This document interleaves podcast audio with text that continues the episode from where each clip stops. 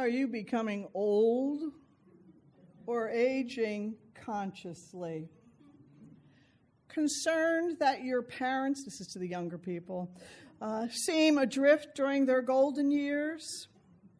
This sermon will be the exploration of becoming a conscious elder. This is not a talk about AARP, Medicare, or advanced directives. It is about the exciting journey in the last third of life. That's how it was advertised. It has taken a few twists and turns in the process of developing, but we're still going to hit that exciting spiritual journey, mine. I'd like to thank you all for being here and for all who have cheered me on. I really thought they might have pom poms this morning to add to the festivities. We are so fortunate, thank you, Mary, to have such a supportive congregation. You are also very lucky that you have a worship committee presently led by Beth, who is very skillful. After several years of trying to get me to do a talk, she then very skillfully responded to a few of my comments. And before I knew it, she had me backed into a corner, truly backed, and was already starting to help me prepare this sermon. So, what could I say? And I really do thank you, Beth. It's been an adventure to Terry and Stephanie, who at the last minute changed their plans so that you would not have to listen to me sing a cappella up here and provided us with this music at the last minute. Thank you. I also think that we should give a round of applause to Stephanie, who has just been selected as our new Director of Religious Education.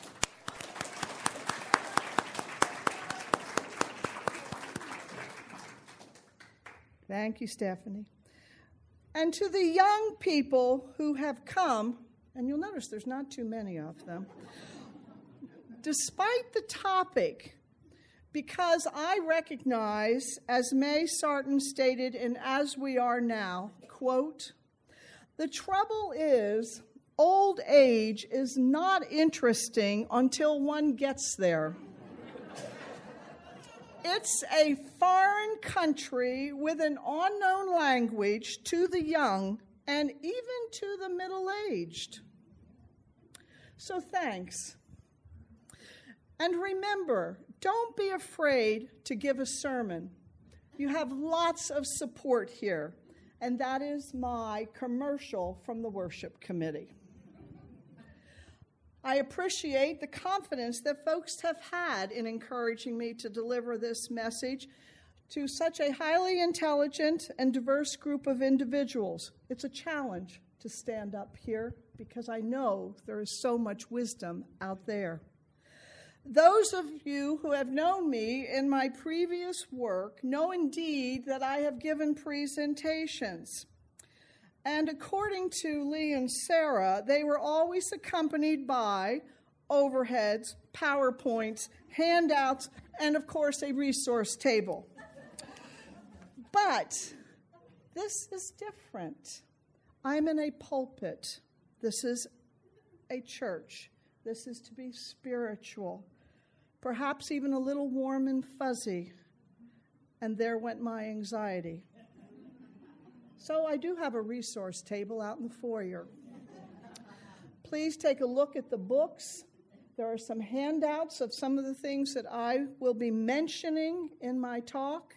Please take some of those handouts, and if you want to borrow a book, let me know. And I feel better. So, back to church. It's time I make like a preacher. And here is my spiritual journey from aging to saging thus far. After all, I'm still rather young. And it has been a challenge for me to grow older. My aging to saging journey actually began when I turned 30. I came through with the mantra of don't trust anybody over 30. And here I was, ready to become one of them. However, I was too busy with babies that I just kind of went on with life. But suddenly I turned 40. Yuck. Yuck is all I can say. The depression set in. I hated the cards and all of the other things that kind of indicated there's still time, you still have time, but you're beginning to go downward. Hmm. Well, suddenly it was 50. Deeper, deeper depression. I think I might have been able to make the DSM criteria. It was so bad. I was considering a facelift, a tummy tuck, a body lift, whatever. I settled for cataract surgery, okay? And I moved on, although I could now see that the body was failing even more. Associated with, you're laughing, this is serious. but I guess I am striking a familiar chord.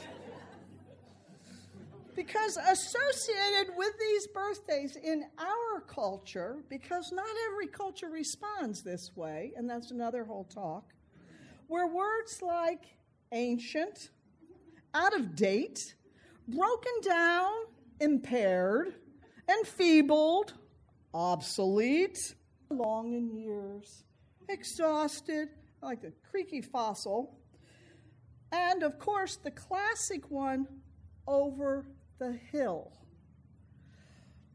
Well, who wants any of this, right? Just pause for a moment here. Think about all of the ways our particular culture treats and provides for old people. We're not exactly revered. I think it's changing, though.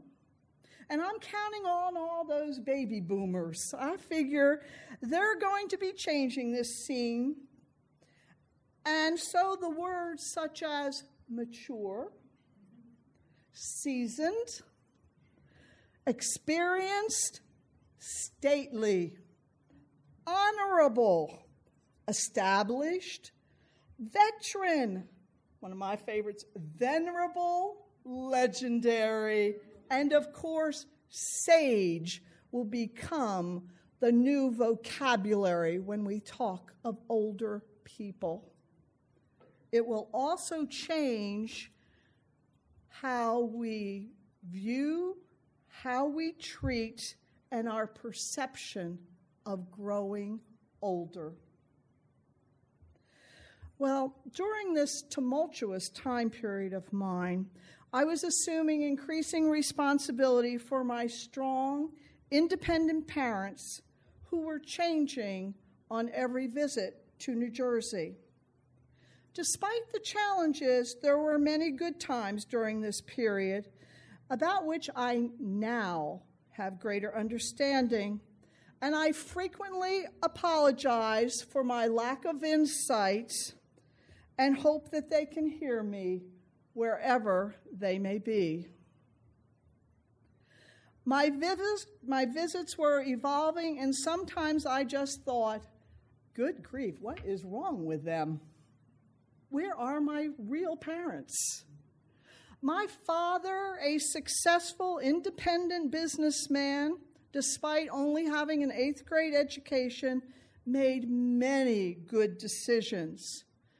But suddenly, it was tough to get him to decide where we were going to go for dinner.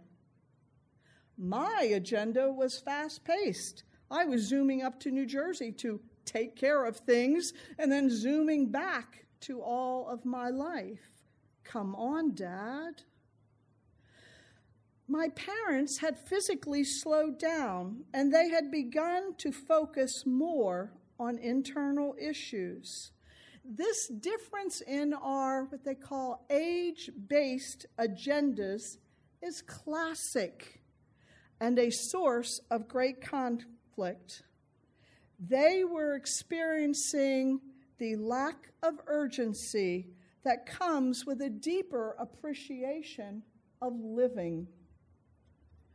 My father, when he let me drive, had me driving all over the countryside, down his very own memory lane. I wish I had recorded those conversations and would encourage you to do so. He was telling me the same old stories as when he was a boy, over and over, and then my mother would repeat her stories over and over. I was concerned they were really losing it. That was my perception.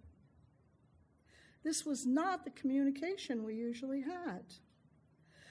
I did not know that this is a valuable part of what is known as the sorting process, the part at which we take an overall review of our lives, what their communication patterns were, and what they wanted to do was absolutely normal.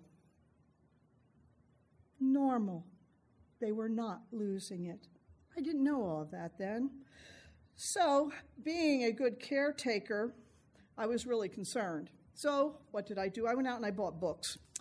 Uh, books, and some of them are on the resource table, and I gave them to them to read.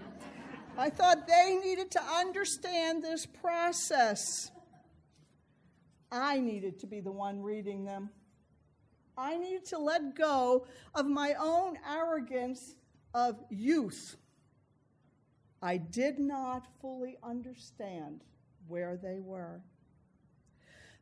In the midst of this, there were constant discussions about the division of their property, etc., etc., when they died, and that they hoped it would not cause a problem, this legacy issue. And another communication pattern repetition, a common phenomena, but it's built into this stage of life to help people again sort through life facts. Now, I could go on and on because I too am falling into this pattern, okay? but these are linked with specific developmental tasks. When I was reading all of that, I thought developmental tasks I was done with developmental tasks when I went through menopause. That was it. That was the end. But no, it continues. Things that we need to do for successful living. Life review and making sense of one's own life. The knowledge of the beauty of the details in the whole landscape of life the confidence from life experiences that things really do work out despite all of our stressing.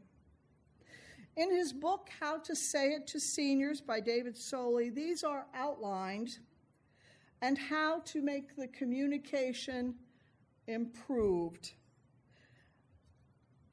Suddenly, I had suggestions. I wish that I had had them in the past for my parents. But there is that would have, could have, should have that also comes as part of the aging process and also means that we have to let go of that once more. However, I will just say this I am buying copies for each of my daughters, and I'm going to watch for revisions of this edition for my grandchildren. I want them to be better prepared to deal with me. Just as it is in the other developmental stages, bridging this communication gap between generations is critical. And we actually have a great deal more to learn about the differences in an elder's communication. And just think, I'm just talking about verbal communication. I'm not even going into all that technology has provided us and the gaps that that is causing and needs to be addressed. With my parents, I continued to watch and helped as they experienced what I call the losses. Now, there are some writers who like to pretend that we can be positive, we can overcome, and not experience the losses. I happen to disagree. I, degree, I believe very strongly that the losses are real, the losses are painful, but that you also can get stuck in the losses and fail to grow and fail to experience the joy and radiance of your elder years. Losses. One, those taking notes, number one, got that? Okay. The loss of physical strength. Now, this is something that you really cannot comprehend till probably your late 60s. Up until then, your energy just kind of keeps bubbling forward, and you seem to have a well of energy. And suddenly, that well seems a little drier. You don't have as much energy, and it definitely doesn't come back as fast when you've really expended a lot of energy. So, you have the loss of physical strength, you have the loss of health. Much of my parents' social schedule revolved around doctor's appointments and tests, and I'd get frustrated. Is that what you're doing today? But ah, uh, yes, that is a reality. I only now personally have a vague memory of when the only appointments I had was the dentist and the gynecologist. They've been joined by many others. The loss of your peer group. This is part of the fabric of your life and it begins to change. And there is nothing that can replace friendships and relationships with relatives that have been a lifetime. So the challenge is there for the development of new ones, but it is a loss. For the loss of identity, retirement has many pluses. But who are you when you are no longer the CEO, the teacher, the politician, whatever you were. Who are you? You will note, folks, I have not retired. I can't quite deal with this one yet, okay? But it's the challenge to find what is your role now. Five, the loss of consultative authority. I like that. Isn't that a fancy term? The loss of consultative authority. I, I, took, I had to read further to figure out what did they mean. It means that you're no longer seen as the fount of wisdom and knowledge. The bottom line is our culture does not provide for moments or expectations of their elders. The casual sitting around the kitchen table and the sharing between generations in many areas of our culture is gone. Let's add to it the smartphone. Why would my daughters ask me, the former maternal and child health nurse, about how to raise their babies when they can go zip zip on their smartphone and have the latest research? So, this is another loss of what's happening. The loss of physical space the message to us is go someplace, seniors, go someplace. Go to over 55 housing, go to assisted living, just go someplace special for you. Well, in a way, they do have a point because if you look around our communities, they are not set up for older people to be nourished, to thrive, and be healthy. Our geographical changes also mean there is a separation be from family members and even between those generations. Number seven, the loss of financial independence. How long will the money last? Will I be a bag lady? Will my kids have to take care of me? I don't really want to talk to my kids about money. I need to. So you wonder why, young people in here, we might be a little cranky at times. These are a lot of losses. This is a lot to think about and process, in addition to the life review and getting our spiritual lives in place, and oh, yeah, preparing for death. No wonder we have to retire. It's a lot of work to do. It also explains why I and many others do not want to talk about aging. or death. It's not going to happen. Nope, none of it. Okay? I don't know how my parents really met their death. Did they really accept it? Did they believe in eternity? I'm going to change that. I'm going to find those answers as a sage, and I'm going to be able to share that with my children. Well, anyway, in a blink of an eye, and I, I can see the blink of the clock here, I came to my 60th birthday. I was at work, of course. I'm a good, bona fide, certified workaholic. And I walked into the room. The friends said, Come on down here, we have a meeting. And there were all these people yelling, Surprise! and waving these crazy things. And I thought, Oh no, they're celebrating my 60th birthday. I cannot deal with this. I do not want these crazy jokes. Well, at last, they weren't celebrating my birthday. They didn't even know it. I'm sure they I'm sure they never would have guessed I was 60 either because that was another secret that I wanted to keep. They were celebrating for me another important transition in my life. I was becoming a grandmother.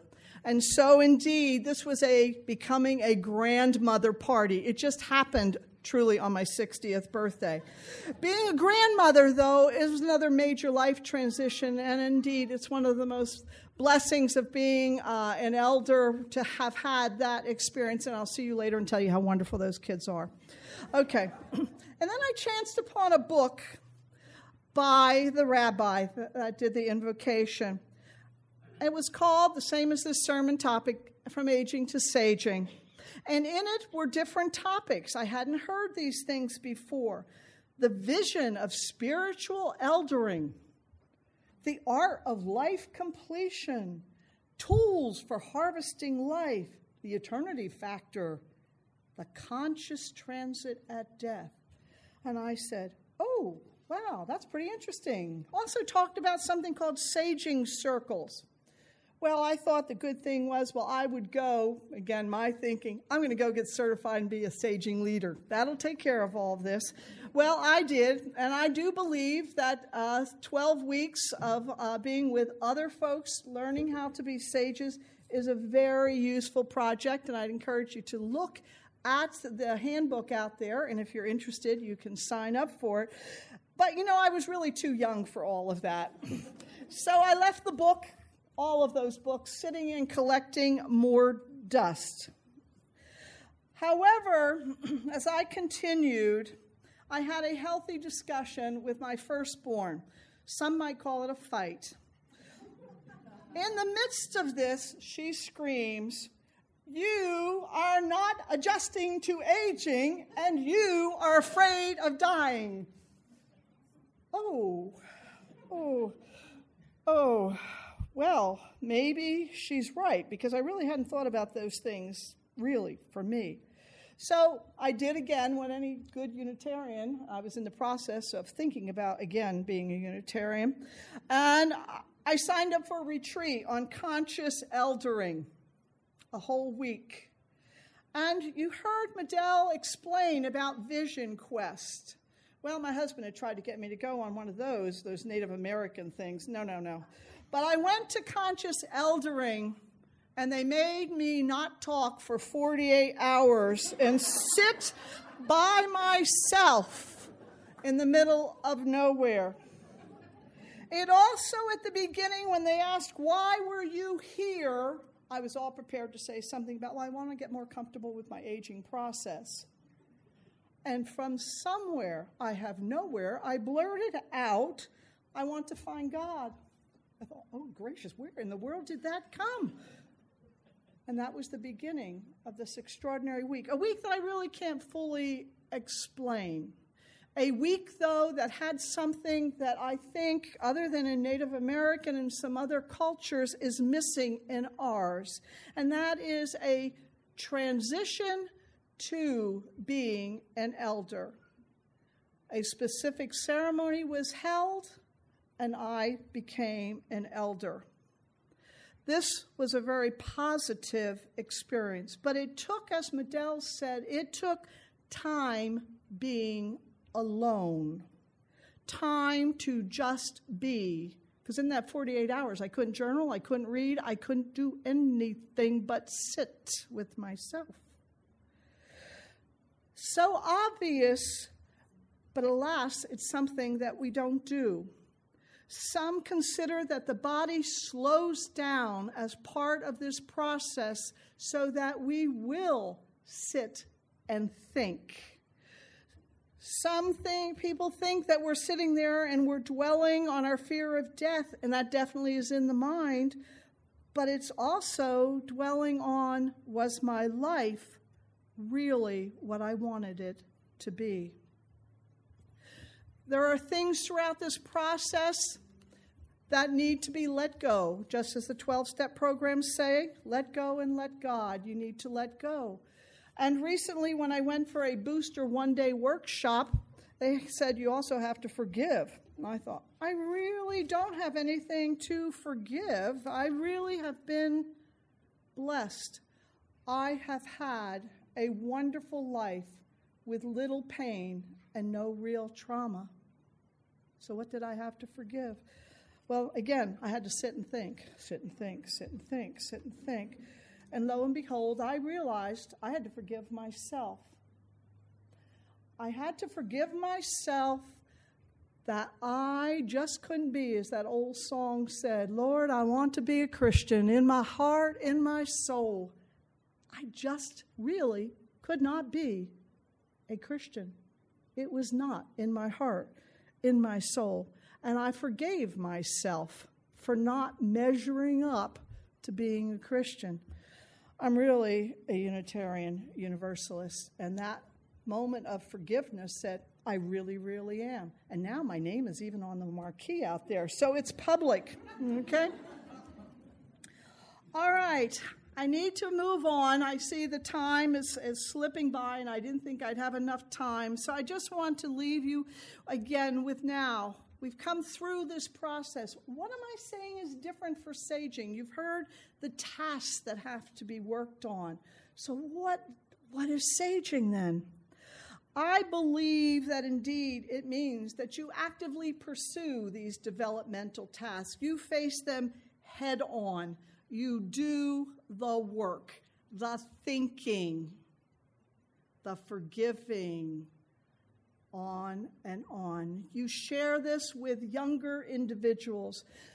I was a role model as a mother. I tried to be. I tried to be a good citizen and a good Girl Scout leader. I wanted my daughters to see this role model.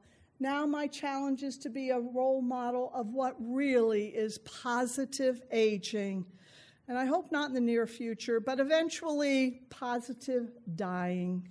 I want to be that role model. I want to be comfortable and fully accept how I have lived my life and what it has done. That's what a sage does. All of this takes time and effort. It's a process in which you have to envision a model for growing older you cherish each year of your life experience. You affirm that our elder years are a time of continued growth. Growth, not just sitting and not thinking, growth. You realize your potential, you reap the harvest of a lifetime, and you share your elder wisdom because indeed you have gained wisdom. And in this, you help restore the health to your life and to those who you love and your overall community. Now, I'm not like, gee, and they're sitting right back there, I'm not like the journaling group who can write profound poetry. And I'm not like our published poet Carol, who even gets it published. I'm, I'm a poetic dud. So I found this poem written by someone on one of those conscious retreats that really explained my process and also what it means to be an elder slash sage. It's written by Kathy Carmody. Leaving behind my journey of struggling and racing through the white water of many rivers, I become the river, creating my own unique way. Leaving behind my self imposed role as a tree upon which others have leaned, I now become the wind with the freedom to blow whenever and wherever I choose. leaving behind the boxes I've created in my life, crammed with roles, responsibilities, rules, and fears. I become the wild and unpredictable space within which flowers sprout and grow. Leaving behind the years of yearning for others to see me as somebody, I soften into becoming my future with permission from self to continually unfold as I choose without concern for how others may see me. Leaving behind years of telling and teaching, I become instead a mirror into which others can peer and view reflections of themselves to consider leaving behind the urge to provide answers for others, I become, in the silence of this forest retreat, the questions. Leaving behind the rigor of my intellect, I become a single candle in the darkness, offering myself as a beacon for others to create their own path. I become an elder. Thank you for listening to my spiritual journey from aging to saging thus far. And as we looked in the meditation about our light, and what I hope you see is the light and saging, I want you to join me in our final hymn, This Little Light of Mine.